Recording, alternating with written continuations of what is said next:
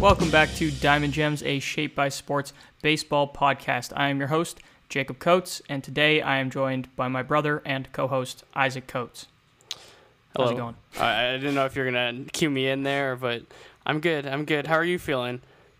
I am vaxxed up, and I've got a bit of a Pfizer hangover going on right now, but I am powering through, unlike Greg, who is apparently dying. Uh, we don't really know what was happening. We were supposed to record with Greg when he got back from the baseball game today. He was at the Jays game. So if you see a story on Shaped by Sports, that was Greg at the game recording that awesome Blue Jays game that went down today. But uh, apparently he got home and basically died. And I don't think he's going to be joining us now. I don't know if this was a liquor induced death or if, you know, maybe he ate a bad hot dog at the Rogers Center. You know, it's not the best food that they got there. So I don't know. I don't know what's happening with Greg, but he is not with us today. Greg is no longer with us. Uh, prayers right. up for Well, Greg. Yeah, yeah. Thoughts and prayers to Greg, please. Well, let's get let's get into things here. Um, I think first things first, we should, you know, look at what's actually going on around the league in terms of the standings. Things are getting fucking lit right now, especially the NL East. I I don't think I think we kind of slept on this division a little bit. We had I don't know if I'm speaking for both of us here, but I felt like um, you know the Mets kind of had this a good grip on the division here, and I think if we we thought that someone was going to test them, it might be the Braves. The fucking Phillies, man, they've come out off the top rope and they're dropping bows, and they have taken over the lead in the NL East. What are your thoughts on the developments in the NL East? I right now? just, I just think it's funny. Philly has taken over the East with a 59 and 53 record. That's fine. They've won eight straight games, but their run differential is minus five. They are the only team that is in first place in their division that doesn't have at least a plus 80 run differential. Somehow That's they wild. are absolutely tearing it up.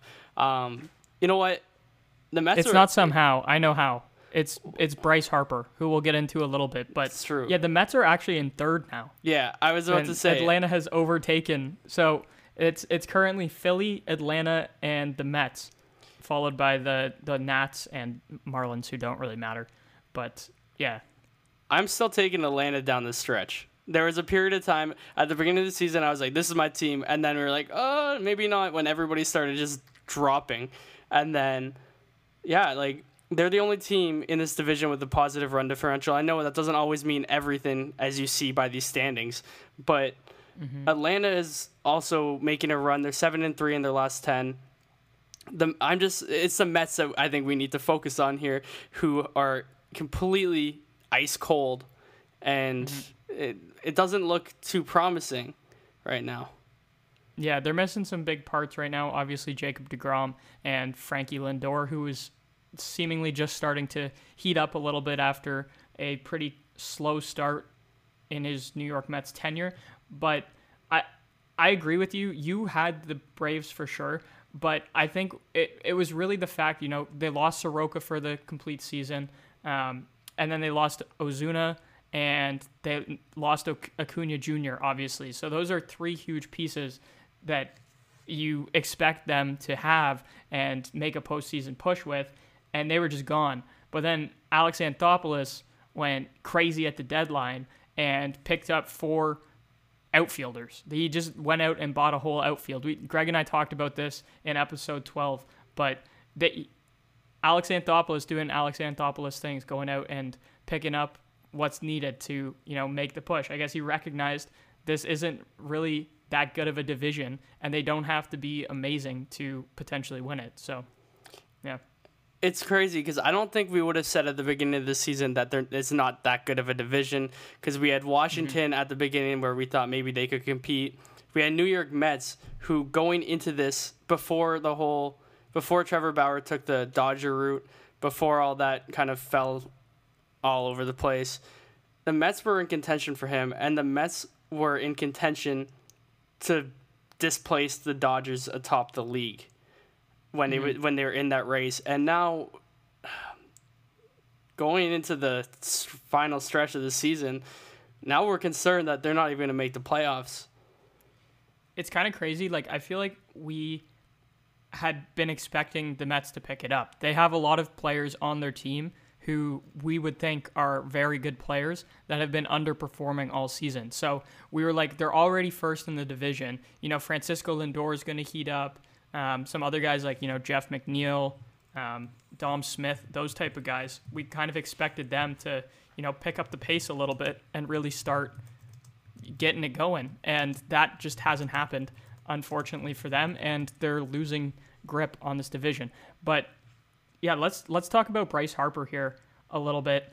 He is literally dragging this team into the playoffs. This is 100% being carried by Bryce Harper. He is making a sneaky NL MVP candidate case. I don't know how you feel about that statement, but on the season right now, he's batting 302 with an on base percentage over 400 and an OPS of 977. That was the last time I checked, which was last night when I made the note. So it could be a little bit lower now or higher. Who knows? But yeah. Um, he also has 19 home runs and 12 stolen bases. And as of late, he is just on an absolute tear. He's batting 435 with a 1472 OPS, four homers, and four steals in his last 15 games. So I want to ask you, Isaac. Obviously, we know, me and you know from at least a fantasy perspective, that Bryce Harper is an excellent player. But would you consider him underrated? You know, before I, yeah, I really do. Um, he does so much more than the surface stats. People still look at the batting average as a measure, and he hasn't been that impressive with his batting average. He's only put it over 300 maybe once or twice in his career at this point. Uh, uh, yeah, literally has three seasons, including this one, with a batting average over 300. But his OPP is always plus. His slugging percentage is always plus. Uh, 30 plus home runs every season. Absolutely is underrated because people at the beginning, we used to talk about him being overrated. But because he was drafted first overall, he was compared to Mike Trout all the time. He's a different player than Mike Trout. I definitely think he is underrated. And if it weren't for his 2015 season, that really was just absolutely incredible. I'll run through some of those numbers. He had a 460 OBP, a 649 slugging percentage. Obviously, he was the MVP that season, 42 home runs. He set the bar too high that he could never repeat that. And he's put up good seasons ever since then, but nobody's noticing because it's not the same. Yeah, he was like one of those absolute golden boys. He's a first overall pick. You know, he came he came into the league at 19 and won rookie of the year and was an all-star in his first season as well. And you know, so people just had such high hopes for him. You know, I, I don't know Isaac if you remember um, that Sports Illustrated cover that he had. I think it was like 2010 or something. Um, I think I talked about it a little bit more later in the podcast because foreshadowing, we are breaking down our all-time Expos and Nats team, and he may or may not be mentioned at that point. But yeah, he was like the absolute golden boy of of this franchise coming into it. Um, it, it- the expectations were just through the roof, and most of the time when you see someone that has those type of expectations, it's so hard for them to meet them. And honestly, like four of his 10 seasons, he had an on base percentage over 400. Like, that's crazy. He obviously signed that massive, massive contract. It was 13 years, 330 million. That kind of hurt him a little bit too because he hasn't technically been an all star. Well, he hasn't been an all star since he signed that deal with Philly. Now, we should note that in 2020, obviously, there was no all star game. So he's basically 0 for 2 in all star attempts in Philadelphia. But he like I, I don't know w- what I need to tell people about him. Like if you just go look at his baseball reference page, you'll see that he is not overrated and overpaid like a lot of people seem to think. He definitely is honestly so good at this point um, that he's like kind of underrated. Like it's it's just it's a really weird predicament based on you know the hype and expectations and stuff. It's just so hard for him to meet it, even if he is actually one of the best players in the league. Yeah, absolutely. That's a solid point. Yeah, I, we just when we're talking about like the top ten players at this point in the league, I don't know if we even ever mention him, and what he does. I mean, he's also brings a pretty solid defensive presence that kind of flies under the radar as well. Um, Mm-hmm. Overall team leader Hasn't leader. won a Gold yeah. Glove, but he's a very good defensive player. Yeah. He also is one of those players that advocates for winning, which is mm-hmm. a big thing to me. Like he couldn't get it done in Washington, and I think maybe that's part of the reason there was that billion that he was over overpaid, overrated because they won a World Series after he left, and obviously we're going to mm-hmm. talk about that. But yeah, there's this a whole lot of things that go along with Bryce Harper that yeah sway in both Yeah. directions. as as we as I mentioned, we will probably talk about him a little bit more later on in the podcast. But uh, one last thing I wanted to note is that he was dealing with like I was watching a couple of those Philly games kind of earlier in the year, and he had some sort of shoulder or like arm issue or something, and you could tell that he was playing at like sixty percent. Like he did not have any power. He was just going up there trying to draw a walk or you know uh, just hit a bloop single type of situation. So if you look at the leaderboards right now and you don't see him atop the leagues in home runs, as you know everyone kind of thinks he's this big power guy. I think that's a big reason there's a bit of a dent in his in his power numbers so far this year. And I mean he's no slouch. He's still hit 19 homers. So um, yeah. But anyways, let's move on to the other side of the league, and that is the American League East versus the NL East. Obviously, this is getting super heated up. Me and you have been to a couple games now. We're actually bad luck. We've we've been to two games, and uh, the Jays have lost both of those games that we've attended. Those are the only two games that they've lost in the time that they've been back in Toronto. So Isaac and I are going to stop going to baseball games in Toronto because obviously we are cursed. Um, yeah, just to touch on that more, they're nine, yeah, nine and two since being home, and I've been to two games. Those have both been the losses. So yes, like Jacob said, we are definitely cursed. I don't know if I'll be attending another game because I'm. I mean, I'm not superstitious, but I am a little stitious. So I think I'll hold off. Michael Scott. Michael Scott. Okay, I just want to put this in into perspective with the Jays. Jays are 10 games over 500. They're 60 and 50, and they're in fourth place in their division currently. Philadelphia is 59 and 53 at, in first place. So not only are the J- do the Jays have a better record than Philly, who's in first place, the Jays are like just hovering above Baltimore right now in this super tight race. Mhm. it's it's pretty wild the the way things are shaking out here. The Red Sox, who had a pretty decent lead on the division, have obviously lost that lead to the Tampa Bay Rays. They are completely spiraling right now. They are t- are they two and ten in their last ten? Does that make sense? After they lost today, Boston. I think that's still yeah. Two and ten in their right, last ten. I mean, in their last twelve, maybe, but they're in their last ten. They're two and eight. Oh, yeah, that's, that's what I meant. Sorry, I always I'm like a minorly dyslexic. I think I always fuck that up. But yeah, and then obviously you have the Yankees coming on strong. I think they were eight and two in their last ten. I got it right that time. Uh, Rizzo and Gallo obviously have been big contributors. Those are the guys that they went out and got at the deadline. So eh, things are just going to be. It's obviously the Rays also are just doing what they do. You know, holding their holding their lead. They're just a very good ball team, and they kind of just keep chugging away. How do you think things are going to shake out here? Do you do you anticipate the Red Sox continuing this downward sp- downward spiral, and is it going to be a race between the Jays, Yankees, and um, Tam- and Tampa Bay? I mean, I think they're gonna level out, but I don't think Boston's a real gonna be a contender when it comes down to it.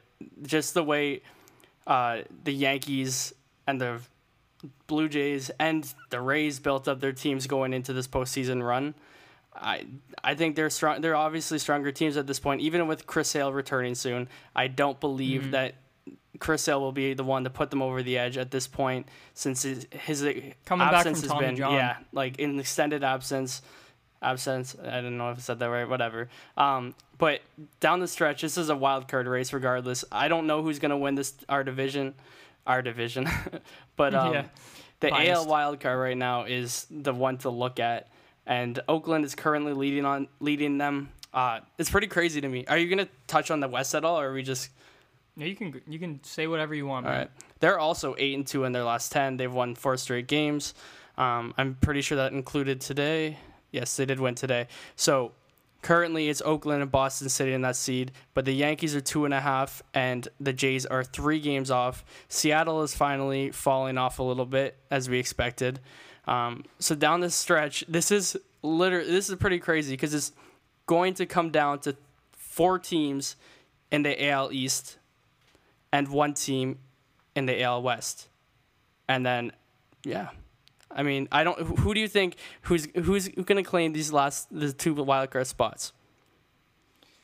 Oh man, I don't I don't know. Like I, it's it's I want to say that it's going to be Oakland and and Toronto, but I might be thinking with my heart. I did say that I think that the Jays are going to have a huge second half. Obviously, they went out and got Berrios. They picked up some bullpen arms. They really added a good amount of depth to their team, and I can't say it enough. Like I think it's such a huge factor that the Jays are actually back in Toronto. You look at their record now since they've been home. You said nine and two. Like that's they've they've literally been playing on the road for like two years. So Yeah. I'm gonna I'm gonna go with with Oakland and, and Toronto for for the wild card there, and I think that Tampa Bay takes the division. Okay, I So- th- uh, one thing we Those, also those will be my picks. one thing we need to look at with Toronto is their upcoming schedule. So Yep. they play Orioles 10 times through the rest of the season. That's the most of any other team they play in the division. But they play they go to the they go to LA, play the Angels this week, I believe, and then they're playing Seattle, who is their toughest competition, and then we play two other bottom feeders. I'm not positive who it is. I believe we're playing Detroit and maybe Texas. I'm not sure, but the next two weeks for the Jays is fairly easy going schedule. So I mm-hmm. think if they can make up some ground there, they're going to put themselves in a position where they will see themselves ahead of the Yankees. Yeah, this Boston series was a huge series for them. They obviously took three out of the four games, so that was that was very very important for them to gain some ground on Boston, and you know they needed to take advantage of a struggling Boston team, and they did that. So I'm obviously very happy with how this weekend went, and I'm really excited to see the rest of the season here. Is there anything else you want to touch on, like standings wise, as we move as we move uh, before we move on here? Um, I think, I mean, the NL West race going on too. Um, that whole division, the three teams in that division are all going to make the playoffs. I don't think. Yeah. Do you think Cincinnati or Atlanta or whoever's whoever's competing this the East or the Central? Do you think they have any chance of taking over the two wild card spots? I definitely don't think there will be any wild cards coming from the NL East. I do. I'm looking at the standings here. Cincinnati is 61 and 51. I think that they have a shot potentially, but I've I've been waiting for them to heat up all season, and it just hasn't really happened. They've just kind of been middling the whole time, and it's going to be very hard for them to overtake San Francisco or the Dodgers. I think if anything, they have a shot at maybe overtaking the Padres.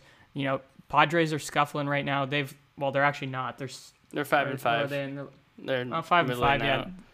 Yeah, but I mean, obviously they have a huge loss in Fernando Tatis. Their pitching staff has not been healthy this entire year. I think that if if there's gonna be one kind of upset, if there's gonna be someone that wins the wild card that's not from the NL West, I think that it could potentially be Cincinnati from the NL Central. But I wouldn't put money on that. I right now my heart says that you know Giants or Dodgers are gonna win the NL West, and then the other two remaining teams, you know, the, the Padres and whoever comes in second, are going to be the wild card winners. So that's that's my guess, but I mean, there's no way of, of knowing, and uh, we'll just have to wait and see see how it goes. Well, what's your take on it? Like, do you think it all of the wild card, the two wild card spots are both going to be from the NL West? Yeah, I think San Francisco is going to claim the first wild card spot. Actually, no, I don't Mhm. know if San Diego. I don't know. I I like San Diego at the beginning of the season, but yeah, they don't actually excite me as much as I down the stretch. I just feel like they're kind of losing were. momentum, to be honest. Yeah. And I, I I apologize. I know we do have a couple uh, Padres fans that listen to this podcast. So I don't want to shit on your team. You guys have a fantastic team, but you just dealt with a ton of injuries this year, and it's it's definitely hurting them. Obviously, you went out and got a little bit of depth at the deadline, but I, I don't know. It's just it's it's going to be really tough. I don't know what all their schedules are looking like down the stretch, but the West teams have to take some wins away from each other and allow some ground to be made up by Cincinnati too. That's one other concern I have. Um, Mm-hmm. But I mean, it wouldn't be surprising if all three of these teams get in. That's for sure. One of the uh, one of the podcasts I was listening to recently actually did say too that uh, Philadelphia has the easiest schedule in baseball the rest of the season. So I guess we will kind of just wait and see how that shakes out, but they definitely have a chance to run away with the division here. oh, was I supposed Yeah. to jump in there? Okay, nothing else. No, Nothing I else. thought- I thought you were yeah, if you had anything else to say, something, but so- all right. no, not really.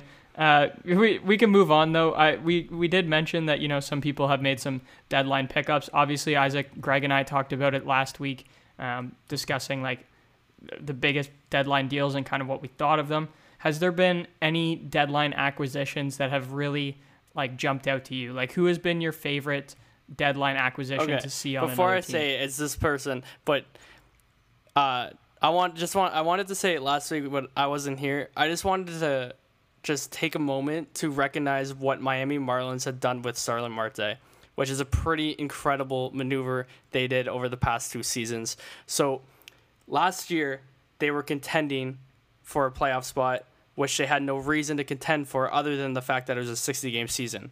They should never have been buyers, but they went out and got Starling Marte, knowing that since they were going for it this season, they have one more year of him, and then knowing they will be able to sell him the following season for a high price.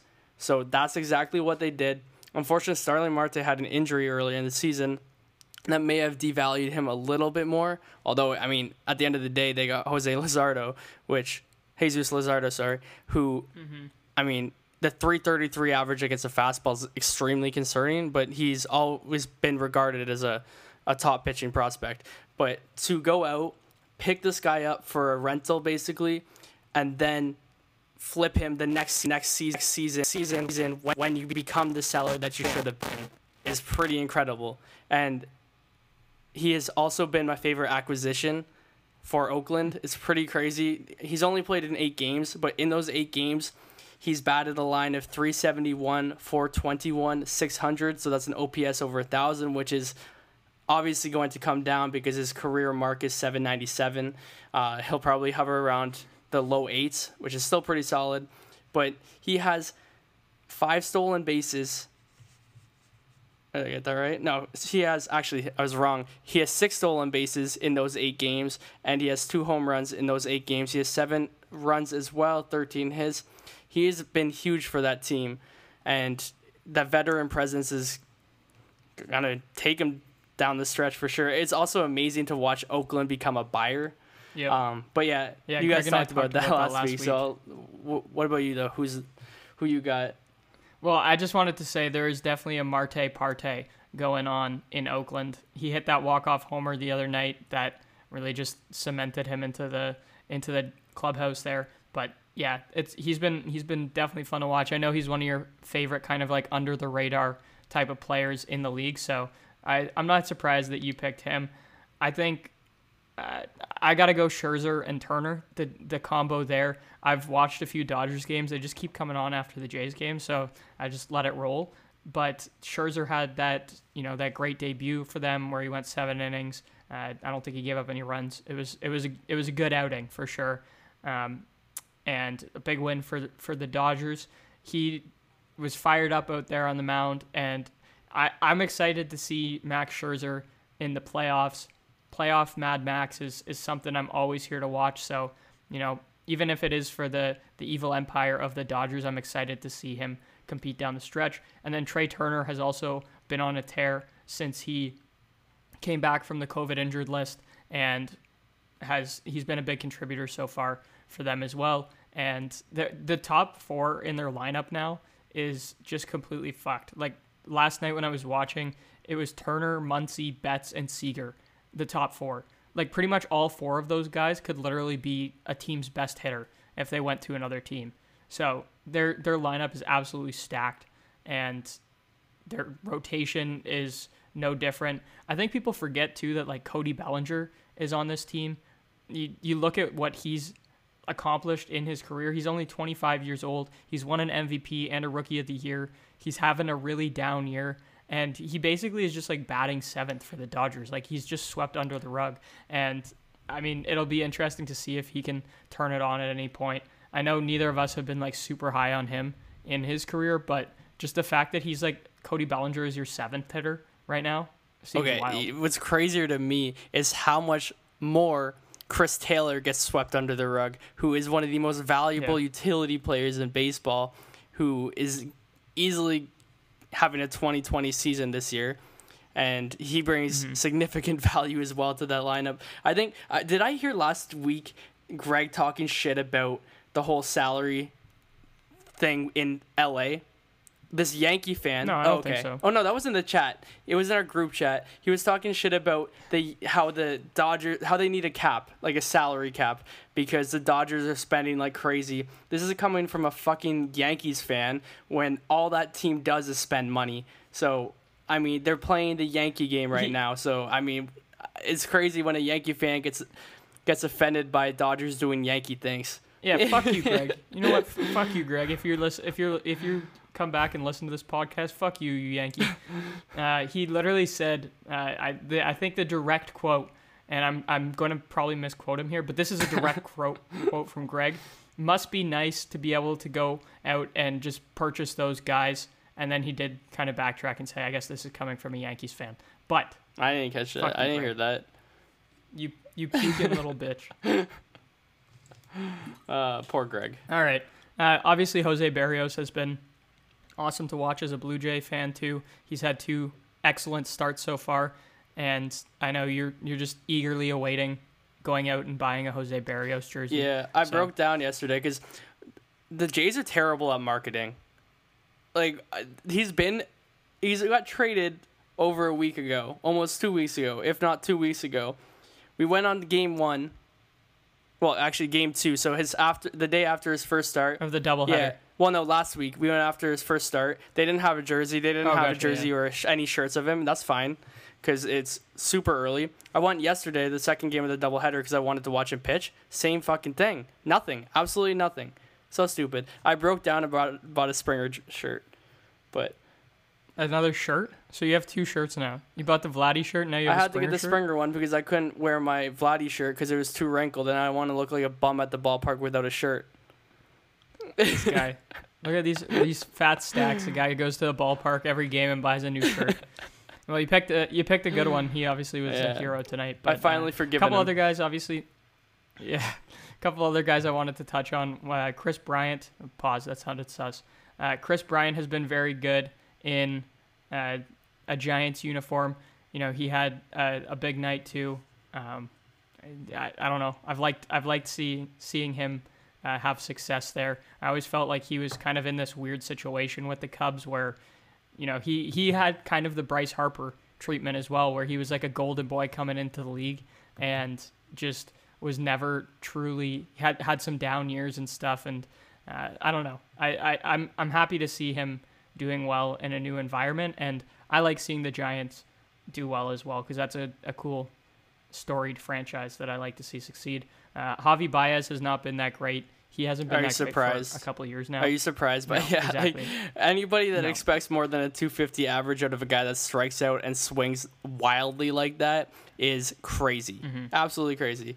Um, yeah, I am excited to see Lindor come back though, and take just some see pressure the, off. the defensive the defensive combo of Baez at second and Lindor at shortstop. That would be pretty cool. I think. Oh, for sure. I think them going out and acquiring Baez takes a lot of pressure off of the strain that uh, Lindor is going through this season, dealing with those. I, I don't know if we have Mets fans here. As much as we love having listeners, if Mets fans fucking suck, man. Oh, come on. I actually don't know if we have any Mets fans either. But And I, I am a Mets fan. Remember, I told you at the well, beginning fuck of this you year. then. You I- suck. I was I How was are you, st- are you definitely still a Mets fan then? Frankie Lindor. Are you then. still a Mets fan then? Yeah, why not? Have, have you seen? I've, I okay, liked. I this thought man. I thought that Citi Field was underrated when we went there. I've always loved their uniforms. I like that they're kind of the the underdog of the New York teams, even though it's you know NL AL. It's it is You know, different, but I like the I like the over I've Francisco Lindor's bit of a Mets career, fan, over so- his career, he's always looked super happy playing, and like I mean, you can't really judge it. You judge a book by its cover like that. He looked like he was having fun every day during his career in Cleveland, and I have watched multiple games, many games this year with the Mets, and he does not look like he's enjoying it. Like, How, how long until they start booing Baez now? uh, give him a couple of weeks. As long as their little No, skid it's- it continues, it's gonna happen. I want to be surprised. Yeah. deGrom has a couple rough outings. He'll get booed too. They have no fucking. Rem- they don't remember what people have done. like it's just. No. Yeah. It's true. I, I think that too often there's there's definitely some fan bases that will just fall into a, a recency bias and forget who the person is, and uh, yeah, it's it's stupid. But anyways, uh, let's move on to the home run race. Shohei is still leading the way with 37, unless he hit one today. Uh, Vladdy is at 35. He's hot on his tail. The craziest thing to me is that Tatis is still holding down the third place spot with 31 home runs. It's so sad, man, to see him get hurt again. He's been arguably the best per game hitter this season. He only has 87 games played versus everyone else on this leaderboard, basically, who's hovering around like 105 games played. And, you know, he's still third in home runs in the entire MLB. He, ah, man, he's he's such an exciting player to watch, and it's just so sad to see him hurt. There Yeah. I mean, Um, that that's what I was saying about the Padres. Like, without him, that the excitement is he's gone. the life yeah. of that team. Yeah, for sure. But It's it's tough. He's he's definitely the heart of that heart and soul of that team. So when when he's down, it's just I think it's hard to keep the energy at the same same level. You know, Adam Frazier was a good pickup, but he's not gonna he's not gonna get people going like Fernando Tatis Jr. So yeah, that sucks. Uh, Matt Olson is actually in fourth with 28. Kind of interesting. He's like almost like he's like nine home runs back from the lead in fourth place. Shohei and Vladdy really starting to kind of run away with this. Um, Sal Perez still on the leaderboard, tied for fifth with 27 home runs. So that's that's pretty wild. Uh, what's your prediction? I know we already did it. I think you picked. Did you pick Vladdy as the home run king? yeah, Yeah, and I think I stuck with Shohei. So we'll see how things go here. I honestly wouldn't be surprised if we see Shohei kind of slow down yeah. a little bit here at the end, just because the you have to think about the physical toll that the pitching and basically when he's not pitching, being in the lineup all the time, like, well, even when he is pitching, sometimes he's in the lineup. So he's just playing so much baseball and putting such a strain on himself.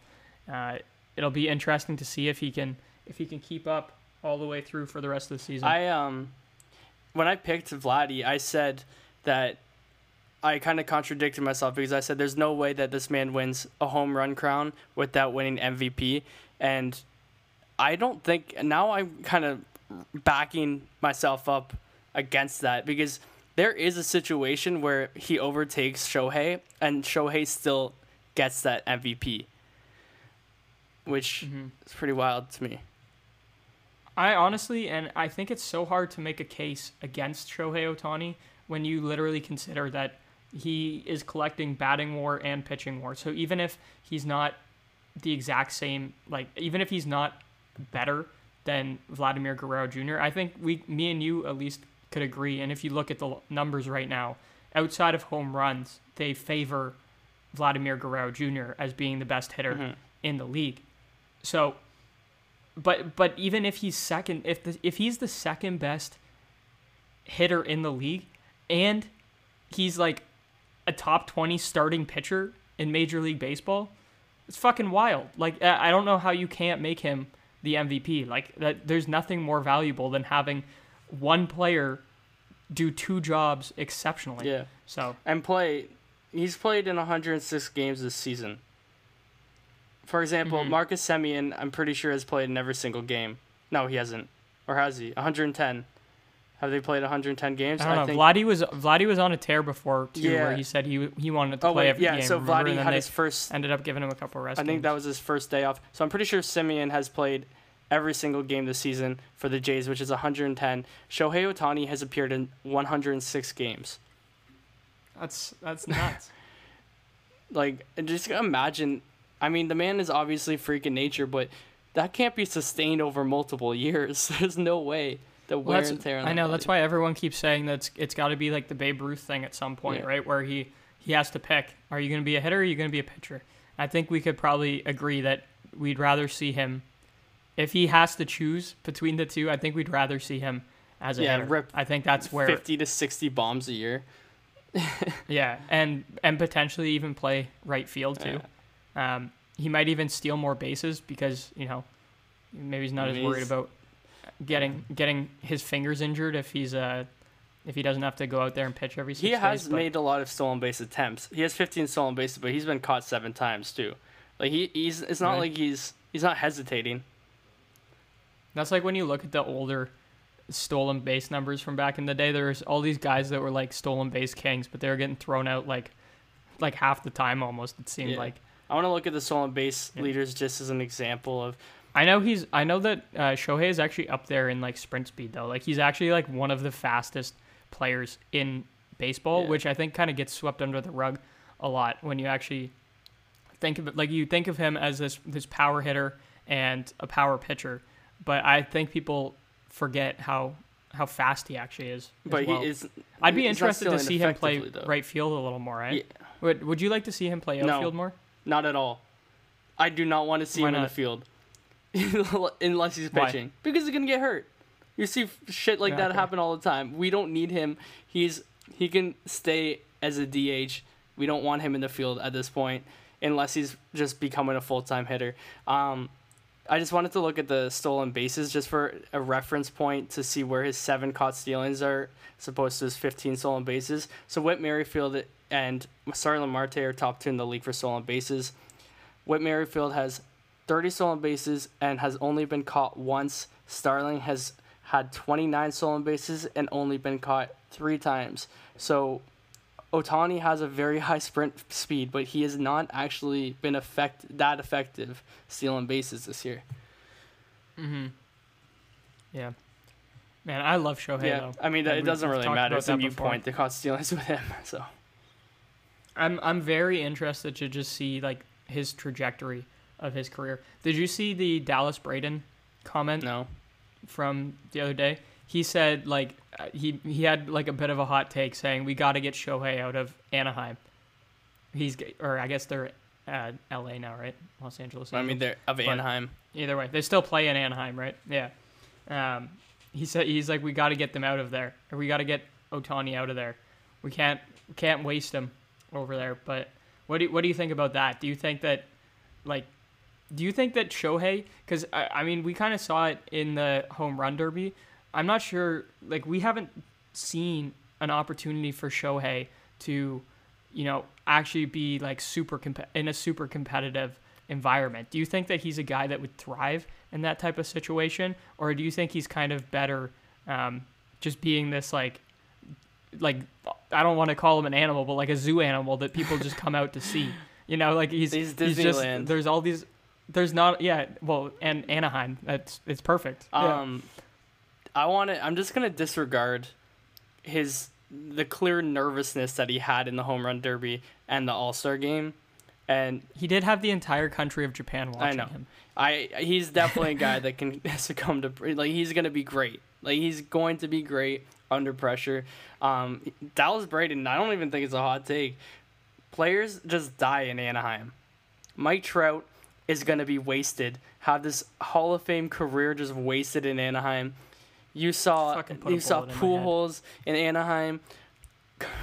Anthony Rendon's start to his career in Anaheim, god awful.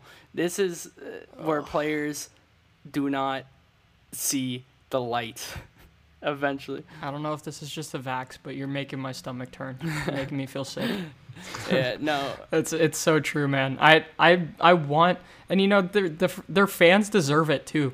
Like you can't just keep like playing with the fans like this. they keep just fucking dangling these little toys in front of them, like, oh, we got Shohei Ohtani. Come out to the game. You can get a Shohei Ohtani pillow, or come see the best baseball player like alive, Mike Trout. He's he's out there in center field. Just come take a look at him. Watch, he does cool stuff. like ignore the fact that we lose all the time. Like just uh, come look at these guys. They're it's they're an exhibit. This is what happens when you allow your GM to have just they're terrible at their pitching picks. Like Dylan Bundy, hey man, they, they just drafted what 17 pitchers straight. Let's see how it just, goes. That's a sure sign of they don't know what the fuck they're doing. We're gonna draft 17 of them because we have no idea how to evaluate pitching talent. They're literally just throwing darts, hoping that something. Hits. Their ace going into this year. I I mean I were we expecting Shohei to be the ace this year for them? Okay. Yes, okay, but but they went and got Dylan Bundy, and that man has still has like a seven year ERA. Was he one of the guys that puked on the oh, mound? Oh, he was the guy that, he, that? yeah he puked on the mound and then immediately went to the bullpen. oh man. That's a that's a that's quite the uh, that was gross. The display to put on. That was that was the like the best highlight oh of him this God. entire year, I think. yeah. Yeah, things things aren't going that well. Let's uh let's move away from the MLB and actually uh, we're talking about Shohei, so let's uh let's keep things going over to Japan. Um, Olympic baseball, Isaac. Did you watch any of it? I watched uh, Jose Bautista. yep. That's it. And Julio Rodriguez. I wanted to see Julio, uh, who obviously is a top I, one of the, is now the top prospect for. Mm-hmm. I guess Kelenic doesn't fall under that anymore, does he? Um, top prospect. He, what do you I mean? mean? He's not a prospect anymore. Well, just because he's not a. I don't. Because he's I say once you come to the MLB, you're no longer no longer a prospect. Like, done. Mm-hmm. You're in the MLB now. You're a rookie. Yeah, you're a rookie. You're, you're here. a rookie now. Julio Rodriguez. Gotcha. I wanted to watch him play, which is cool. Um, mm-hmm. and Jose Joey Bats, but I had honestly like I had no interest in the Olympic Simeon baseball. Woods Richardson, a guy that we were interested in. He's no longer a Blue no Jay longer interested prospect. In. But he was actually on Team USA, which I found interesting too. Um, I, I would like to get Greg's take on this because I think we're kind of the same in terms of like how we feel about Olympic baseball this year. But are you pro or against MLB players participating in the Olympics? Like, would you rather that MLB gets put on pause briefly for them to go uh, MLB players to go compete in the Olympics, or are you do you like the way it was this year? I don't know how. I know there's people that like the way it is having amateurs play in the Olympics, but shout out to our family. shout out to our family that doesn't watch baseball. yeah. But so they maybe they don't know what they're talking about. But okay, the Olympics is where the best of the best go to compete. So why are you putting guys that don't play professional baseball aside from the uh, aside from the J- Japanese players and the Korean players and mm-hmm. all those guys on that side that have professional baseball where they do take a break? I just don't understand mm-hmm. how you can say that the best players shouldn't be in it.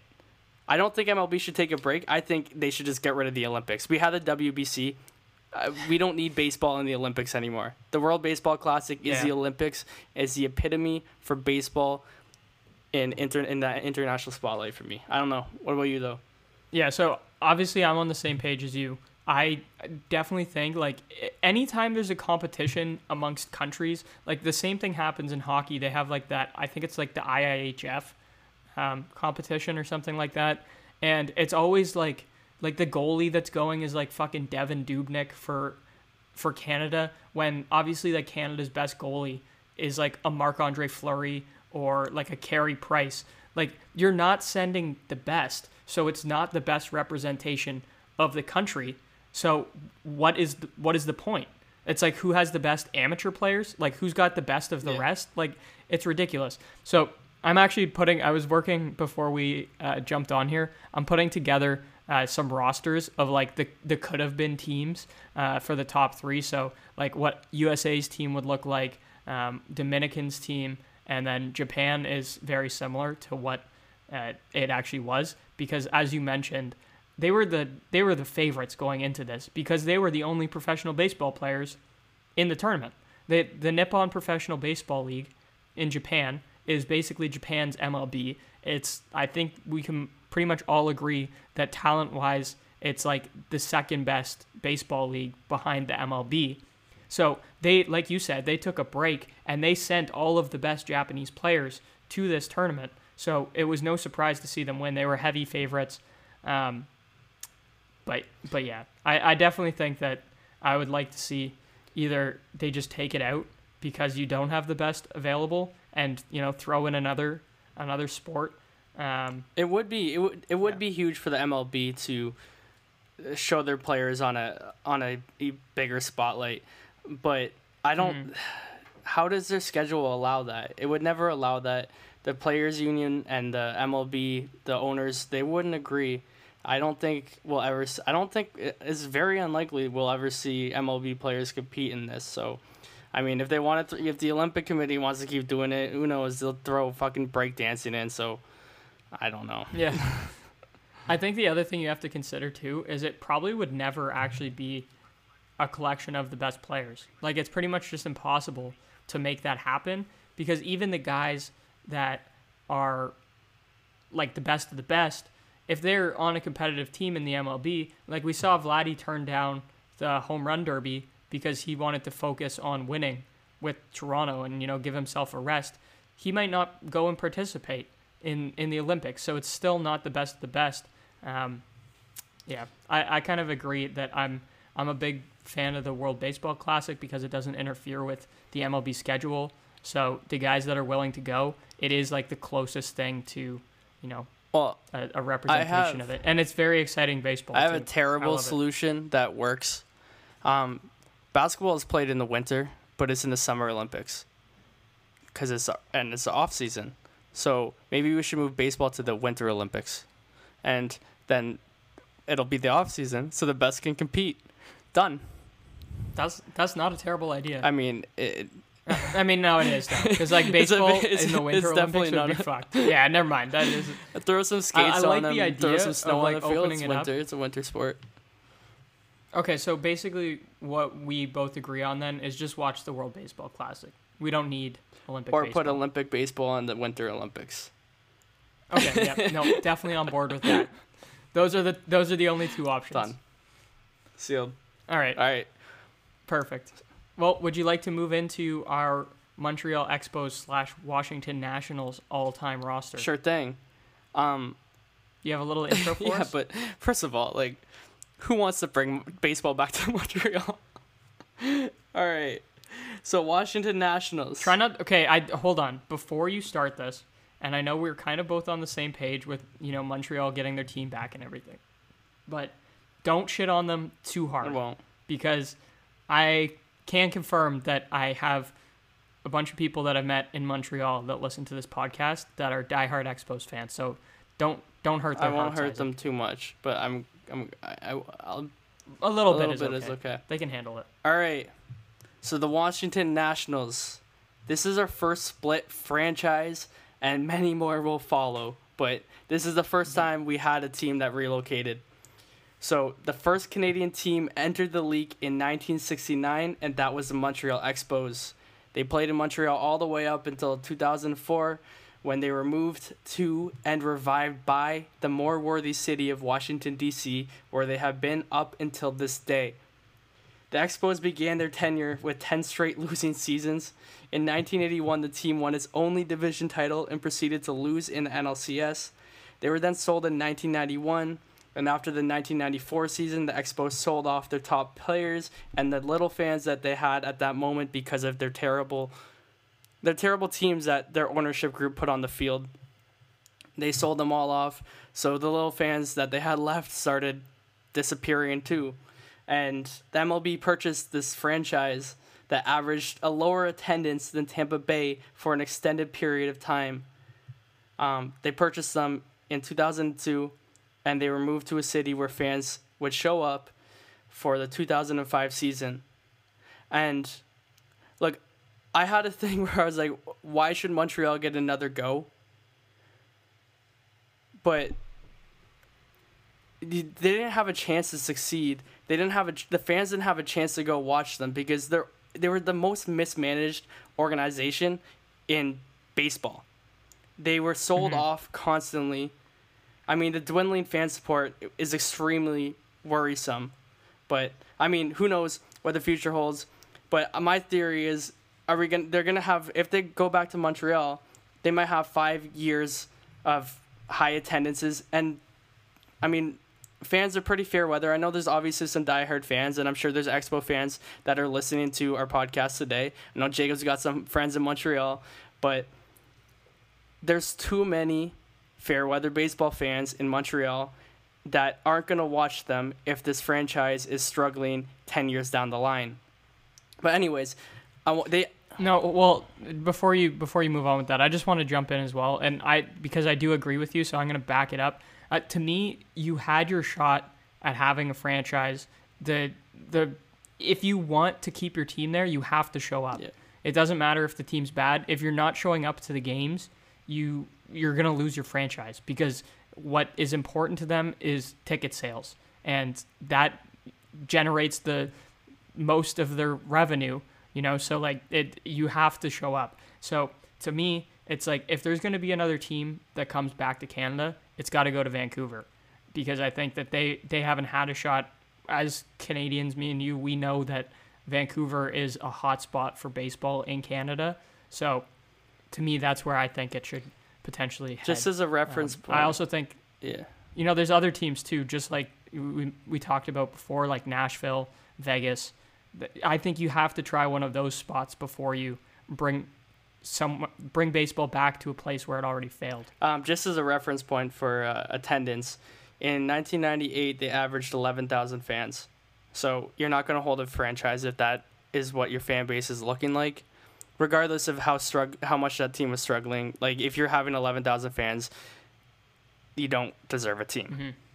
But Yep. in regard to having second chances, maybe there's hope because the Nationals are actually the eighth major league franchise to be located in DC. Eight major league baseball franchises I did in not know DC. that. You're giving me a history Crazy, lesson. crazy. But it's they're the first since 1971. um, in 2012, they won the NL East and made their first playoff appearance. They won the East again in 2014, 2016, and 2017, but fans were getting super frustrated because they lost in the NLDS each time. But in 2019, they finally broke free after having a terrible start to that season where they were projected to have a 1.5% chance of winning the World Series. They came back, won their first World Series title against the Houston Astros, cheating team that was also in 2019. They They, were cheated cheated in 2019, but whatever. Um, and they still lost to the Nationals, who had just lost Bryce Harper to free agency, and that is where the Bryce Harper's overrated chi- talk starts chiming in because they won it without him the year after he left when they had a lesser team. But anyways, so they're one-time World Series champion. Uh, they had lots of up and down years. They had back-to-back first overall picks where they used Stephen Strasburg, who is still part of that organization, and Bryce Harper, and that revived this organization that has been around for ni- since 1969, and they finally got true life from them. But, um, Hmm. yeah. Don't get this wrong though. There is a ton of talent on this Oh, no Expos doubt. and Nationals team. This team is super super deep. This is by far the best team we've had so far. Yes. So I'm excited sorry, to get I into might it. Do you have sold- anything else you wanted to touch on? Um, no, I might have undersold them. Like Jacob said, they have some extreme talent, um, and undoubtedly. Why don't Why don't I start it off? Yeah. Well, hold on. Are we doing? Where's what's Greg? What's Greg's role here? So he was supposed to do the bullpen. Do we have his bullpen? I'll, I have the note. I have the notes Okay. here for it. So I'll just basically be reading out Greg's notes. And uh, Isaac and I didn't research the bullpen because that was Greg's job. so if there's shit, please blame Greg, who is again um, Once again, pray for him. so let's start it out at catcher, where we find our by far best catcher that we've had on one of these all-star, all-time teams. We've we've said it pretty much every time. Eh, it's catcher, like whatever. It's it's not a big deal. No, this is where we get our first good catcher. This is a Hall of Famer. He's very decorated, 11-time All-Star, World Series champion, three-time Gold Glove winner, five-time Silver Slugger, he is Gary Carter. He spent 12 years with the Expos, played catcher, right field, first base, and third base. So not just a catcher, but just a, an all around utility, helpful guy defensively that actually led the Expos in defensive war in his career. He's also the franchise leader in war for the team. Um, but yeah, Gary Carter. That's might uh, I add? that's a no-brainer. Might I add the best Carter to play in Canada? Wow. why why you gotta do Joe like that? Uh, Just let him touch them all. Just let him have the moment. All right, let's move over to first base then, and that brings us the big cat, Andres Galarraga. So we actually kind of mentioned him a little bit when we talked about the Rockies all-time team because he was a guy that we were considering for an honorable mention. Obviously, he didn't overtake Todd Helton, but he had uh, his best careers number-wise in Colorado. However, he was still a very valuable team or a very valuable player for this Expos team. And honestly, first base wasn't that deep for the Expos. So this one to me is like kind of an obvious pick as well. He spent seven seasons of his career in Montreal. As I mentioned, then he went to Colorado. He spent some time in Atlanta, Texas, and Anaheim as well. And then he returned to Montreal in his age 41 season. So we all know where his heart lied. Um, he was an All Star in 1988. He also won Silver Slugger and finished seventh in MVP voting that year. He led the league in hits and doubles. He was actually a doubles machine for his career. If you look at his numbers, they're they're pretty incredible. Um, he won two Gold Gloves, and yeah, um, yeah, I guess that's about it for for him. You can jump in at any point here too if you, if I if I skim over something too quickly. no, you good. Okay. Well, second base, we've got Jose Vidro. He played in both an Expos and a Nats uni, which is kind of interesting. There's not many guys on this. I think he might be the only guy on this list, actually, that did that. He was with the team from 1997 to 2006. Three time All Star, Silver Slugger Award winner. His numbers with the team were 301 batting average, 363 on base, and an 821 OPS.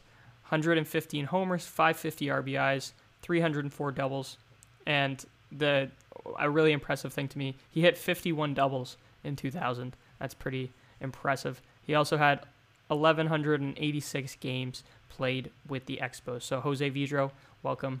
Um, I need to give an honorable mention at second base here to Delino DeShields, who stole 187 bases in four seasons with the Expos. But outside of the stolen base numbers, his uh, his overall numbers weren't as good as Jose Vidro's. So, yeah. Trivia: Does Delino DeShields have a son? Yes. Delino DeShields Jr., who played for the Texas Rangers. I don't think his name is Junior. I think it's you should have just said Delino DeShields. Done. I don't know. Is Is that him, though? It is, right? I was gonna come in with a fun fact. Delino DeShields and Delino DeShields are not related, but that would be so far fetched. They there's no way that they're not father and son. I don't know. Could be No, they unrelated. are. They're I mean, Del- father and son. Delino, Delino and DeShields. ima- There's probably no. Those are the only two Oh, people that have junior. ever had that combination of name. You would think. His right? on his baseball Yeah. references doesn't say Junior, but he is Junior. Obviously he's Junior, but I didn't think he went by Junior. What's he? What is Delino DeShields Jr. doing Let's these check. days? I'm gonna look. I I'm, haven't gonna- I'm seen gonna him look. anywhere. I remember he. looking at stat I remember right him now. wreaking havoc on the on the Blue Jays for a while. Anyways, well, Isaac's looking that up, I will move on to third base. Someone who is near and dear to the the, the hearts of Nationals fans. Someone that is actually still with the team, I believe, and has spent his entire 16 career, 16 year career with the Nats. Ryan Zimmerman is our third baseman for this all-time Expos Nationals team. He's a two-time All-Star, World Series champion in 2019, Gold Glove winner, two-time Silver Slugger, played 1,762 games for the Nationals. His career numbers are pretty solid: 277 average, 341 on base percentage, 474 slugging, and an 816 OPS. That is career. When you look at career numbers, I think you always have to look at it with a grain of salt and say that's actually very impressive for a 16 year career because obviously you go through ups and downs, and some of those down years will bring down the good stats a little bit. But uh, he's been a, a, great player for them. Obviously, has unfortunately dealt with some injuries and stuff. Um, he's also all over the all time leaderboards, which is maybe to be expected when you spend 16 years with a team. But he is the franchise leader in at bats, plate appearances, runs, hits, total bases, doubles, homers, RBI, extra base hits, and a couple more things that aren't that fun. Um, yeah. Uh, do you think this this t- was an easy? Do you think he takes the cake for face of this franchise? He is obviously one of the for most the yeah beloved players in franchise history, if not the most. So aside from, I know there's guys that do have better numbers per season. Yeah. But Ryan Zimmerman means more to this organization, in my opinion, than anybody else does, in that sense. I agree. I agree with that. Um, I think, especially you know when they when they start out, they're a new team. He's there from them. Uh, well, he wasn't there from the beginning, but you know he was a very integral part of like building this this core. Um, and yeah, like you said, he's just been he's been there for them. Um, not to quote the Friends theme song, but if you can't know what DeShields Jr. is doing. He's in the he's in the Red Sox minor league system right now, at age 28. Hmm. Poor guy. I kind of thought he was older than that, to be honest. No. Anyways, this is not about Lionel DeShields Jr. Because he's not very good. let's uh let's hit our last uh, infielder here. I hope that you're okay with this one, but I'm picking Trea Turner. He's no longer on the Nationals, as we talked about earlier. Just got recently traded to the Dodgers. Kind of wish Greg was here to to read this one. R.I.P. Greg, but he is a Trea Turner stan. He thinks that you know Trea Turner is potentially going to be the NL MVP. So, I, thinking of you, buddy. Um, he is only the 26th player in history to hit for the cycle twice. That's in MLB history. I think that's kind of cool. Little fun fact about Trea Turner. He spent seven years with the Nationals, 2015 until this season. 192 stolen bases is first among all Nationals slash Expos shortstops. He also had a career 300 batting average, 356 on base, and an 842 OPS. Uh, he also finished second in Rookie of the Year voting in 2016, where he stole 33 stolen, uh, stole 33 bases and had a slash line of 3 4 342, 370, and 567 in 73 games played. Um, he finished second to his now teammate Corey Seager. So, yeah, that's uh, that's it for the infield. Is there any anyone that you want to give an honorable mention to that I passed over, or are these to me the infield was a little bit easier than where we yeah once we get to the outfield there's there's four guys that are all worthy of being on the team. So, no, I I think honestly like these positions were pretty clear. Like these are all all stars, all mm-hmm. incredible players for this organization over the years. So I don't think there's really any any debate. Debate. I know. Yeah. Normally we have like some back and forths. Like a couple of the players will just you know it's like fuck man like i don't know who to choose i don't know like do we need to move them to another team this one was easier for me there was there was like I said when we get into the outfield there was a couple questionable things that we had to think about, but for the most part this team kind of uh, was easier to build. But without further ado, I've been talking too much. Why don't you give us your starting pitching? Alrighty. Well, I mean, they've obviously had some amazing starters. Most of them in the Nats era, obviously, as we have seen in recent times. Um, first of all, I want to give an honorable mention to Pedro Martinez, who had four solid years prior to Boston, two All Star appearances with the one Cy Young win, which is the only Cy Young in Expos era history in a season where he posted a 1.9 ERA and 241 innings, striking out 305, which works out to be an 11.4 K per nine his true home, however, is in Boston, and that's where he's going to be placed. So yep. there's not. I don't think there's really any debate about that. No. Um, for this top spot, there's three guys on this list that are like easy shoe ins, but I mean, for this number one slot, there might be a little bit of debate. They've all made strong cases, but my number one goes to the guys the guy with two colored, different colored eyes, who was on the Nats until two weeks ago, and watch his seven-year tenure, and go into the Dodgers to obviously go win a World Series. That I mean, I mean it's a slam dunk. Yeah, It's an inevitable inevitable, World uh, Series. Is this the the Golden State Warriors, Kevin Durant joining the squad type of Yeah. situation? Yeah, it's a layup. It's over. Uh, another Um, basketball pun was that intended? That was good. Yes. I well, we went to Duncan to Kevin Durant to s- layup. So layup easier than to dunk in this era. I don't know.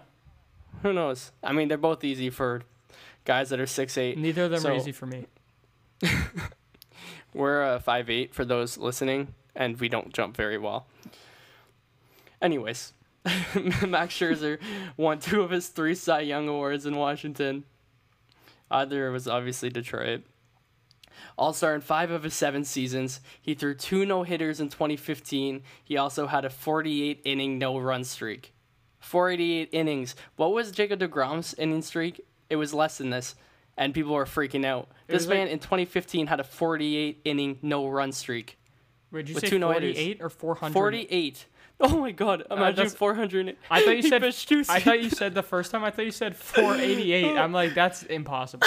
like, what are you talking about? he pitched two and a half seasons without giving a run, giving up a run. I His ERA is zero. Listen, man, I'm gonna I'm gonna blame the vax again. Uh, I, I think I'm Yeah, it's hearing all good. things. Hallucinate, audio hallucinations. I mean, I don't speak very clearly sometimes, so but he also he has the second highest pitching WAR after a number two starter. But he's also one of the only 11 pitchers to have at least eight seasons of 200 strikeouts or more since 1900. impressive. Wild. Yeah. In the We love 2019 World Se- in the 2019 World Series run one run he went 3 and 0 with a 2.4 ERA with 37 Ks in 30 innings of work.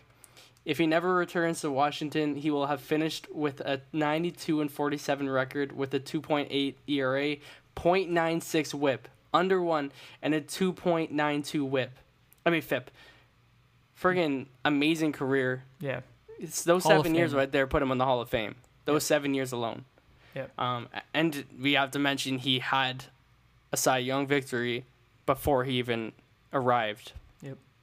Um, okay, number two, the Expos. Number one, Steve Rogers spent 13 seasons in Montreal from 1973 to 1985. And as I just said, Max Scherzer was second in WAR for pitchers next to Steve Rogers, who spent his entire career in Montreal. Steve Rogers is also their all-time leader in wins, innings, complete games, and shutouts. He's a five-time All-Star and won the ERA total title, sorry, with a 2.4 ERA. 2.4 ERA in 1982, finishing second in Cy Young voting. Steve Rogers gave the organization quantity and quality throughout his career. He finished his career with a 3.17 ERA with a closely aligned 3.2 FIP over the course of 2,837 two thirds innings.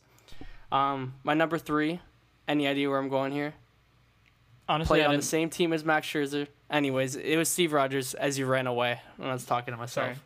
Um, so number three is Stephen Strasburg was number one overall draft pick for this organization and has been in the major league since 2010 with this organization. He's the only starter that is currently on the Nats. Number one draft pick, as I said, in 2009. The either often injured or often dominant Stephen Strasburg is currently in his 12th season with Washington. He's third in WAR, injured, of course. Uh, third in WAR after his two fellow rotation mates, franchise leader in strikeouts at 1718. So 1718 if you didn't realize 1718 is that. No, I um, appreciate it. I need help with the numbers today. Perhaps his biggest highlight is the 2019 World Series MVP. He's the first pitcher to go 5 and 0 in the playoffs playoffs in Major League history. He pitched in 6 games, 5 starts and posted a 1.98 ERA.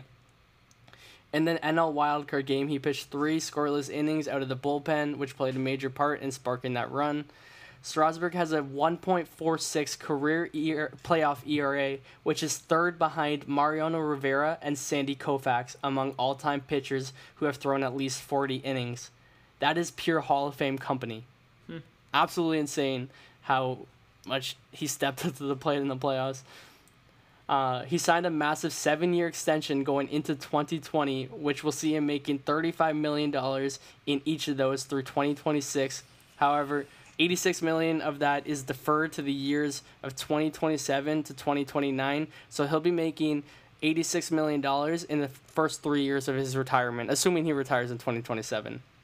Um, he has a he has a full no trade clause very high probability that Strasburg will be a rare case of a player who spent the entirety of his career with the same organization that drafted him.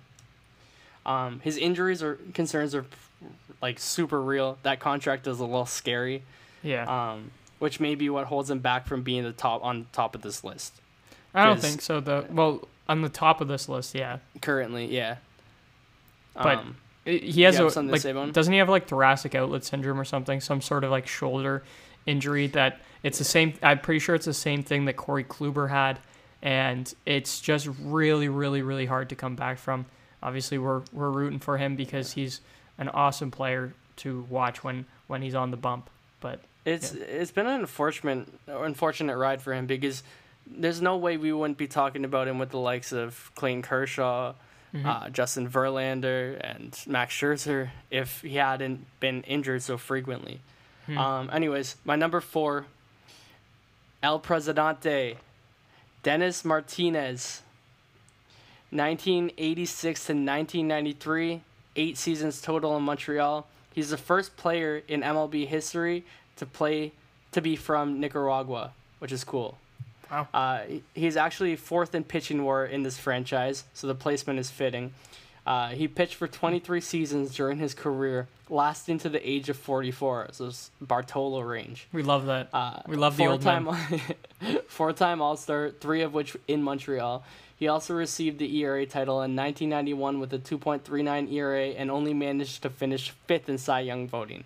So I don't know how that makes any sense. Um, he also led the majors in shutouts that year. So two things that should equal Cy Young winner. I love shutouts. number five. Shutouts are like number my five. favorite stat. That's why I'm such also, a big Roy Halladay stan. Also, in that same year, 1991, he threw the only perfect game in franchise history. So once again, why I ask, why did he finish fifth? I don't know who finished ahead of him. I don't even want to know. That might answer your question. There's no way. He led the league in ERA and had led the league in shutouts and also pitched a perfect game. Yeah. Fifth place. There's not. There's not. No way four pitchers pitched better than that. Because they weren't competitive at the time, right? Yeah, true. Well, that's that, some bullshit. And and I bet you what was it? What do you know? Do you have his win loss record for that season too? I didn't want to look at it because I bet you looking at that. Well, I bet you that that's something that the people that were fucking voting for Cy Young back in the day, dude, in franchise picked. history, in Expos history, they have like four winning seasons. Never forget that Rick Porcello won a Cy Young oh because oh God, because of true. wins. It happens. he posts back to Dennis because I oh my god, Porcello. he posted a career 3.06 ERA during his time in Montreal, which is a full run better than his career anywhere outside of Canada. Crazy little stat here. He finished his career with 3,999.2 innings. He oh, was man. one out short of throwing 4,000 innings. So I don't know what the fuck happened? That's depressing. Why he can't just come back for one day and just throw one more out? But dude, that that reminded me of. Do you remember Mark Buehrle?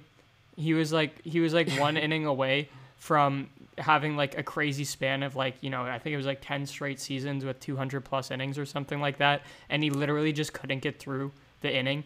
Like I wonder if that was the same yeah. situation that happened. I think he gave he gave up like nine runs or something, and they're like, "All right, man, I'm sorry, we got to take you out of here," and that was it. Uh, what a sad way to end a career. Yeah. Uh, number five. It's a this is a close call between two guys that also played on the same rotation in the same era as Scherzer and Strasburg.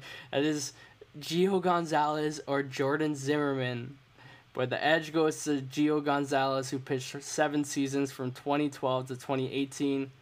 Crazy that three guys in this rotation actually pitched on the same real life rotation as well. Yeah. Uh, he's the best lefty starter in franchise history, and he was often overshadowed, shadowed obviously by Scherzer and Strasburg. He's not an ace, but he was a strong starter nonetheless. In 2012, he won 21 games, which is a single season mark in franchise history. That's why I'm pointing out wins. I thought wins didn't matter. Um, wins don't matter unless you are the franchise leader in a record. single season. You Gotcha. break a record, you got it. He also pitched to a 2.82 FIP, which led the league, and had a 2.89 ERA, 207 strikeouts, and finished third in Cy Young voting. Hmm. Do you know who uh, won the NL Cy Young in 2012? Give you a hint. The Blue Jays had the worst fucking year in 2013 because of this quote unquote ace oh my god, I don't know. that know. couldn't throw a harder fastball than 83 because all he threw was knuckleballs. oh my god. R.A. Dickey. uh, you had to give me a lot there for me to fucking pick up on that one, eh? Uh, R.A. Dickey won the Cy Young, and that was fine. even- And then he I should have known that. That's bad. and then he came to Toronto, and he was obviously R.A. Dickey. He's a knuckleball pitcher. It's all luck. Hey, don't Um, don't hate on Dickey, man. People people hate on him because he came off a Cy Young year, but he uh you know he ate some innings. Uh, can you believe a knuckleball pitcher won a Cy Young? That's yeah, it's nuts. I wonder if like he Phil Niekro or a ball ever without does. spin. Um. Anyways, in 2017, Gio posted a 2.96 ERA, which was good for fifth place in the NL, but was only third. So fifth place in the NL, but third place on his own rotation. so crazy rotation. Yeah. Um, in the end, he pitched to a 3.62 ERA with a 3.45 WHIP over 213 starts in his career with Washington, which is pretty crazy. So on, obviously, honorable mention to Pedro Jordan Zimmermann, who actually threw the first no hitter in Nats era history. So he's got that little thing. Uh, Jeff Fassero and Livan Hernandez. And that will go back to you now if you want to finish off your outfield or do your like Greg's quick little bullpen. Just fly through that real quick. No, I don't have that open yet. So let's uh let's get into the outfield here. Um, Alright. So starting it out, we have, and I'm just gonna I'll preface this by saying we're moving into the outfield here. I'm putting three Hall of Famers in the outfield. That's pretty impressive. I don't think we've had uh, an all Hall of Famer outfield yet. Um, and the guy that maybe has a case for being in this three as well is a potential Hall of Famer, potential future Hall of Famer. So, without further ado, we have Andre Dawson. This is a, a pretty easy one, especially when you look at his tenure with Montreal. He was there for 11 years, which was 1976 to 1986. He's an eight time All Star, three times with the Expos, eight time Gold Glove winner. All eight were with the Expos. Four time Silver Slugger. He won MVP with the Cubs, finished second in 1983 with the Expos. In his 11 seasons in Montreal, he hit 225 home runs and stole 253 bases. So he had that nice little, you know, speed and power combo. He also had a 280 average and an 806 OPS. This was basically because he had a few mediocre seasons mixed in there that kind of pulled that down, but he had some exceptional years. Uh, he also won Rookie of the Year with Montreal in 1997. He went on to actually have a ton of success in six seasons with the Cubs, but you know he went into the Hall of Fame with the Expos logo on the cap, and you know it's where his career really got started and everything. So, um, yeah, I think that it's it's a no brainer that he is on this Expos all time team.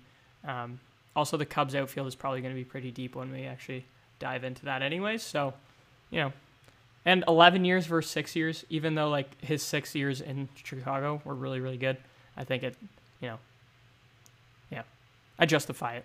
Uh, also, he won a home run derby with the Cubs in 1987. So I love shouting out the guys that win the home run derby because I love that competition. Next, I'm going to actually save the the best for last for for the majority Blue Jays fans that we have here. But Tim Raines is our second outfielder for this team. He's arguably one of the better switch hitters of all time. Spent 13 years with the Expos. We love a long tenure. 79 to 1990.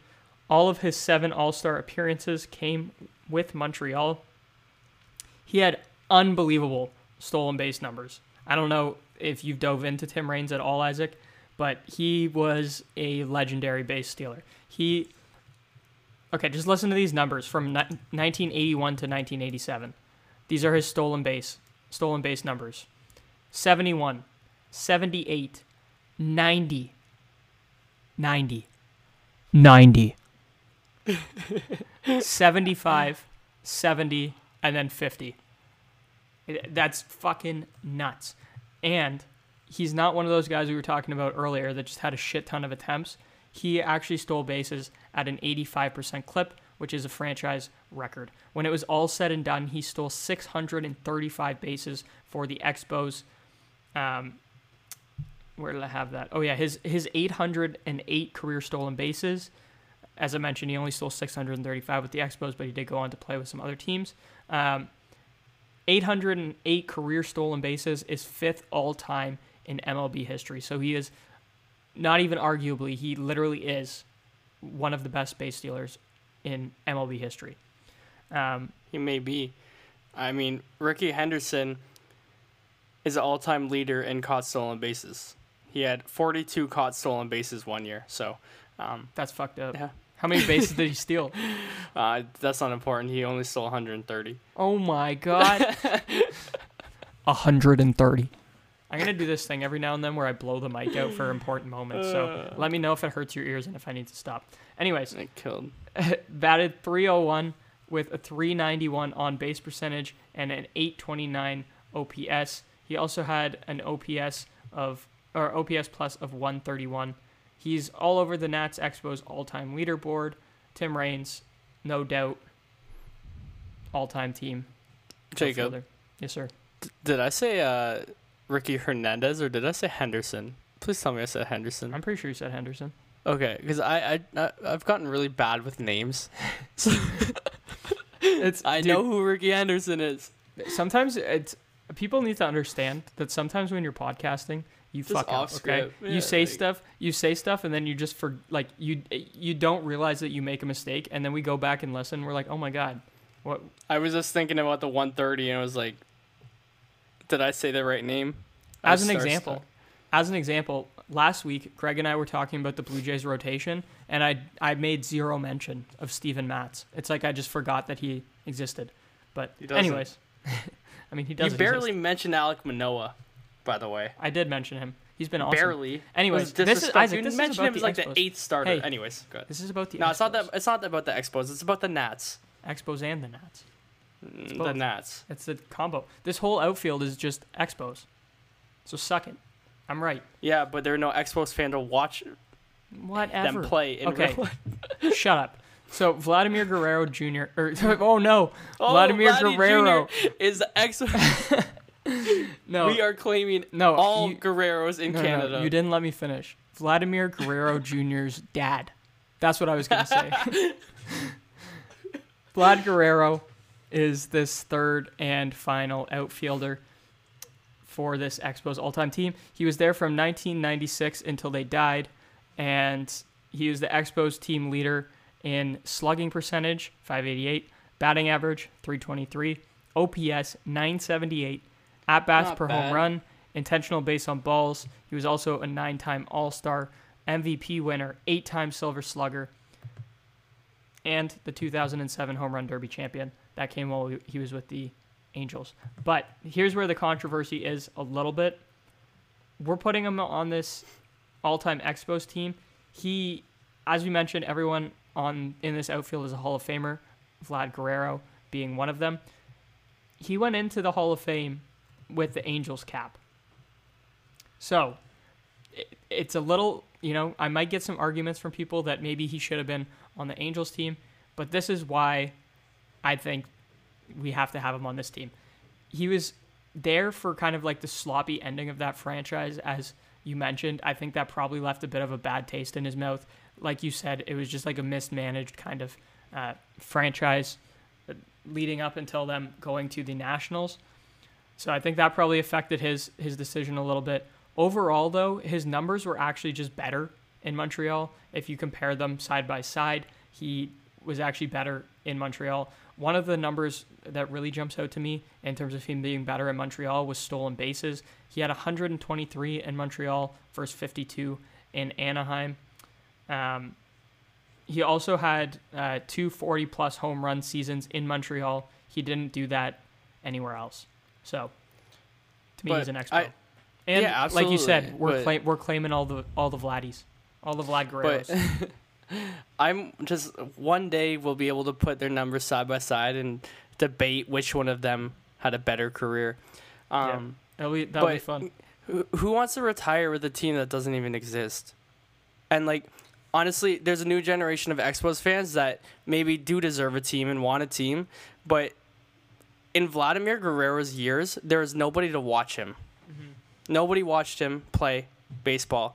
He didn't have a crowd until he went to LA. So you got to understand why he might go into the Hall of Fame as an angel. But Mhm. I, he like there's no doubt if he had good fan support and this team did not have such poor organization such a poor organization around him that he would have gone as an expo I think another uh, factor too may be that he had uh, he won his MVP with Anaheim. Yeah. So that I think might be a factor as well. He also finished third in MVP voting twice with the Angels. So yeah um, i mean he had a pretty damn good career anywhere if if we could split players this is another example of he should yeah, be in he'd two be on both teams. but but we yeah like we like jacob said we want him in canada the vladdies are ours yeah, we're selfish. We're stealing him.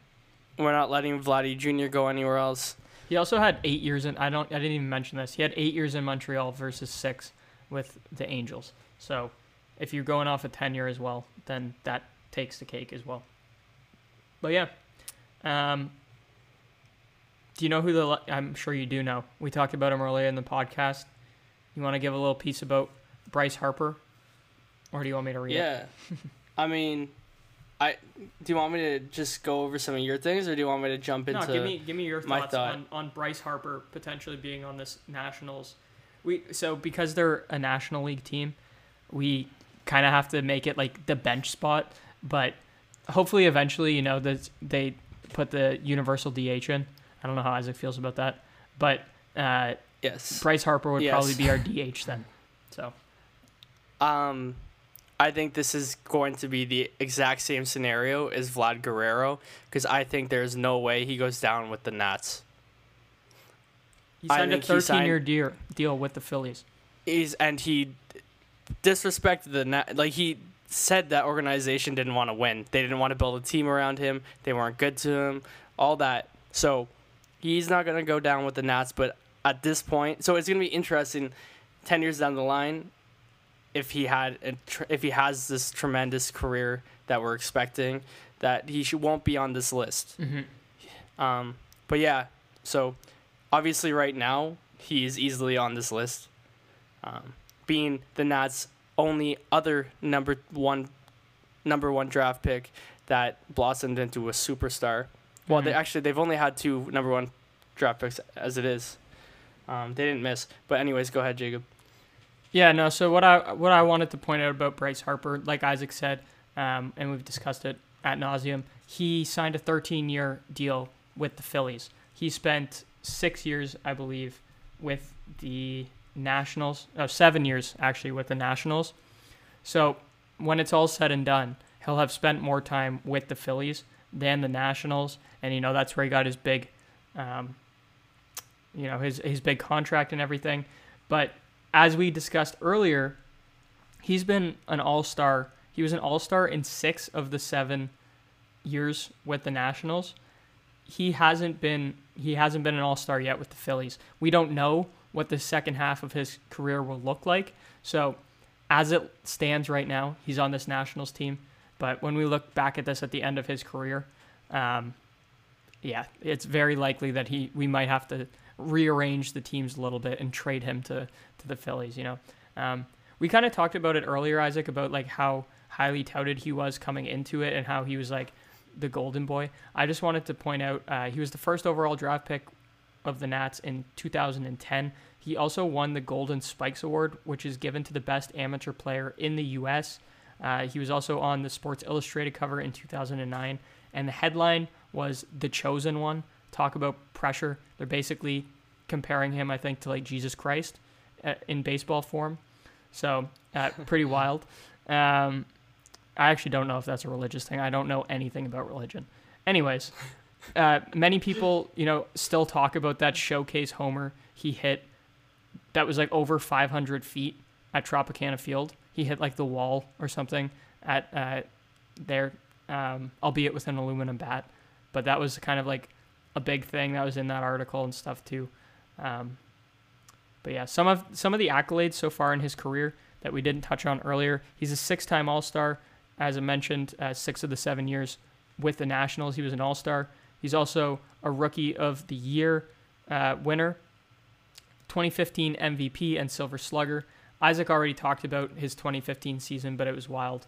Um, you can rewind if you want to to hear to hear those numbers. Um, 2018 home run derby champion that took place in Washington. That was one of the best uh, home run derbies in, in recent memory, at least in my eyes. Anytime you get the home the home guy winning it, it's pretty exciting. Um, so 10 year we're 10 years into Bryce Harper's career, and as I mentioned, we have three guys in the outfield already that are Hall of Famers. He is already 10 years eh, well already 10 years into his career. He's already made a case that like if his career ended today that he's a hall of famer. So he's only 28 here are his numbers. 278 batting average 388 on base percentage 906 ops 251 home runs and 110 stolen bases he as i mentioned earlier too i think he has like four seasons or something with an on base percentage higher than 400. So I I don't know. It's crazy. Like you can't look at All Star games really as like a, a benchmark. I I still don't think because he didn't even make the All Star game this year, and he still has a legit shot at National League MVP. So it's not always the best indicator, but we'll see. Um, it kind of feels weird to have him on the bench spot, honestly. Uh, normally, like on any of the other teams, he'd be like a no-brainer. Put him in the outfield, like he's a he's a one of the best players on the team. But I don't think you can. Can you make the case that he belongs here over any of those other three guys? I vote we just say fuck MLB's rules and we just bring in the universal DH. Yeah. And he's our DH. Although yeah. I didn't look at defensive metrics for any of the guys. Does he have a case to be moved to one of the outfield positions over one of the. Oh, versus like, and then put like one of the other guys at DH. I mean, yeah, I think you could maybe put Vladdy. Uh, Vlad had a great arm.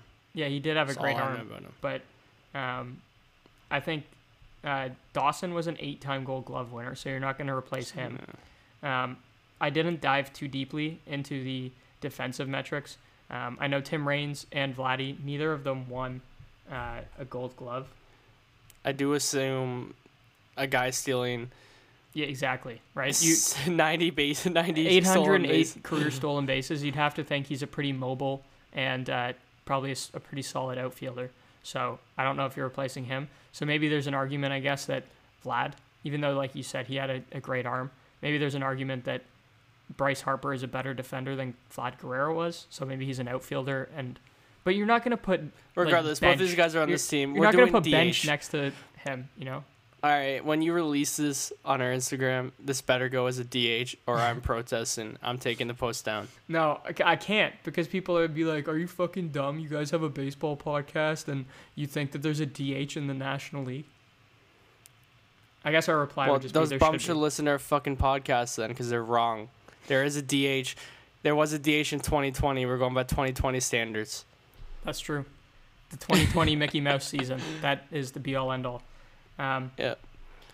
Yeah. Any any uh, other honorable mentions you want to give here before I open up Greg's uh, bullpen because we didn't even get to that, and I'm just gonna rip through his bullpen also. Hmm. Shout out Howie Howie Kendrick. Yep. That's a good one. He's my favorite. My favorite I don't care what he did. I he killed it. He was huge in that World Series. So I mean, yeah. there's that.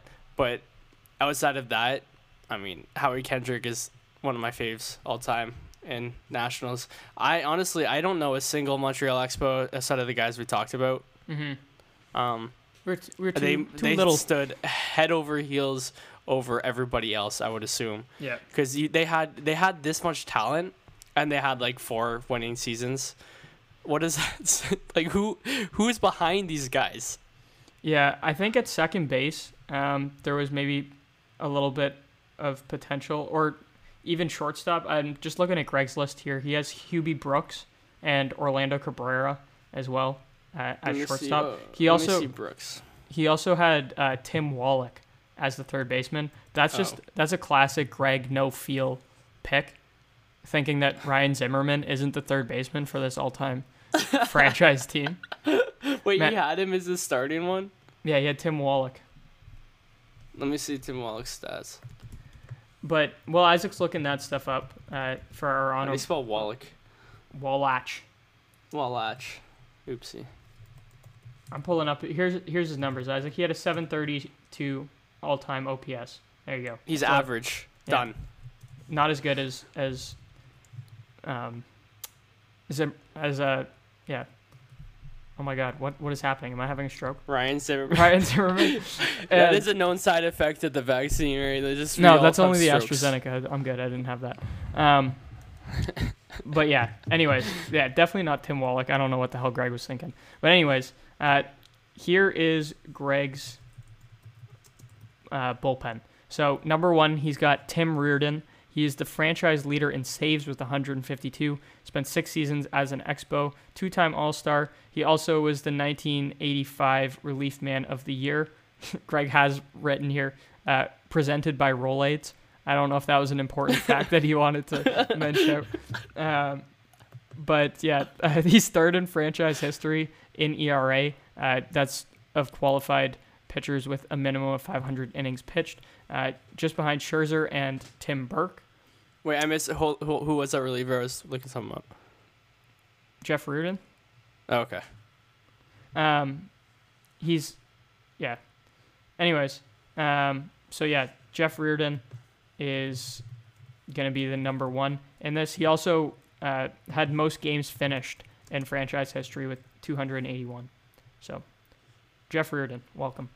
Uh, number two, we've got Tim Burke.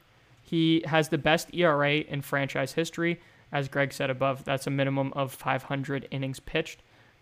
That ERA is a tidy 261. He had seven years as an Expo, franchise leader in games pitched with 425. Um, one time All Star, 101 saves. Next, number three, he's got Sean Doolittle. I like this pick, honestly. Uh, he meant a lot to this franchise. Four years with the Nationals, eighth in Expo slash Nationals all time saves list with 75. Led the league in 2019 with games finished with 55. He was an all star and was a big part of, that 2019 season in which the Nationals won the World Series. Uh, he also has honorable mentions here to John Wetteland and Mel Rojas. So, yeah. But yeah, that's it. I'm just trying to find the connection between Reardon and Rolaids. No, no, no, no, no. That wasn't. It was. He was the 1985 Relief Man of the Year, and the Relief Oh, Man of the Year is. uh, it's it's like the Rolaids you- Relief. Send me up. I wasn't listening. I was. I thought Greg wrote should listen. presented this reward. This award for Jeff Reardon was Presented presented, by by, Rolaids. No, it's I'm because looking it's. up. and This guy suffered from indigestion. Yeah, there's like a long article about his how his career would have been better if he didn't have indigestion. If He didn't have the heartburn every day. Yeah, no, it's the 1985 Rolaids Relief Ah, Man of the fuck. Year. Yeah. Well, now I feel like an idiot. yeah, you should. That's okay though. I already did, but that's that's usual, typical thing. Anyways, uh, Ron Fairly was another guy that Greg had as an honorable mention here for first base. But uh, that's it. Brad Hand, shout out Brad Hand, Blue Jay. making a great debut in Toronto. Yeah, thanks for coming out, bud. All right. Thank you so much for listening. As we mentioned, uh, Greg is no longer with us. So There you go. We uh, we should probably check on him. we should check on him, actually. What if he did die? That'd be tragic. this podcast are gonna be laughing. This is fucked up. All right, this has gone too far. I need to go to bed. We're recording this too late at night, but I'm gonna try this outro one more time. Thank you so much for listening to Diamond Gems, a Shaped by Sports baseball podcast. If you want to follow along, we are on Instagram at Shaped by Sports. We also have a website called shapedbysports.com where we post blogs and lots of other sports related content, not just baseball. So if you're into that, check us out. See you next week.